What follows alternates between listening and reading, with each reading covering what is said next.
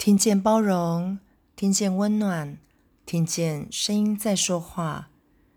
嗨，你今天过得好吗？我是李乐，我想要跟你分享我的故事。声音的一百个礼物，今天我要送给你的是，把爱与关怀送给需要的孩子。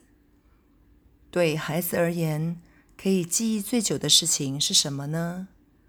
有研究指出，往往会是他们最感觉自己被爱或最需要陪伴的时刻了。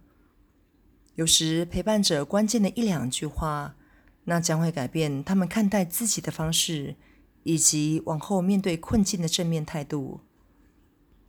我是孩子们的科任老师，教授美术与书法。身为科任老师，最开心与最得意的事，就是学生因为喜欢自己。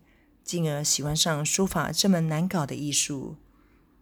前一阵子期中考，我到班级去监考，结果有位调皮的小男孩突然跑来跟我说：“老师，我以为今天要上书法课，诶，结果忘记考试是今天跟明天呐。”看着他一脸可惜的表情与笑容，这对我来说真是最棒的鼓励了。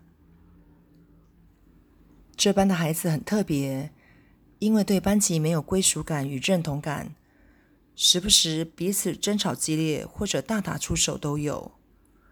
而每一星期只有一堂课的我，能帮的忙其实非常有限。但是孩子们每次出现在教室时，总是表情很冷静而且规矩的上课。我猜想是因为我有时严肃，有时很搞笑的个性与上课的内容。能够吸引他们认真的学习，直到上一次见面时，我突然兴致一来，而且语气略带兴奋地说：“有一件事放在我心里很久了，我可以说吗？”孩子们七嘴八舌的讲：“老师，你说，快说快说，是什么啦？”每个人带着期盼的表情，专注的看着我。在那一瞬间，我突然脸红心跳了起来。于是我深呼口气。其实老师很喜欢你们，虽然每星期才上一次课，但我都非常期待与你们互动。这时，我看见孩子们的脸上有着满满的笑容，不管男生或女生，皮蛋或者乖小孩，那个表情好像在说。哇，原来也有老师喜欢我们耶！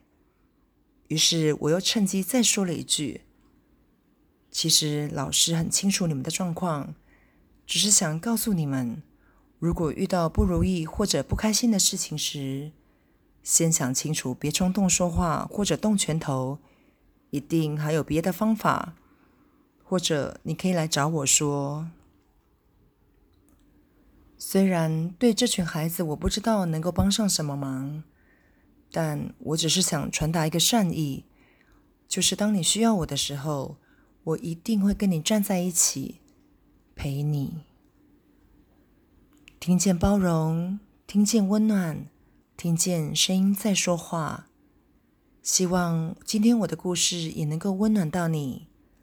陪伴孩子们长大不是一件容易的事情。有时，如果能够在关键的时刻给予温暖以及方向，这样的影响力是不容被忽视的。即便只是一句简单鼓励的话，也能够帮助他们在日后面临人生挑战时，有着源源不绝的温暖与支持的力量。愿大家都能够成为自己以及别人心中的小太阳。我是李乐，我把声音当作礼物。送给你。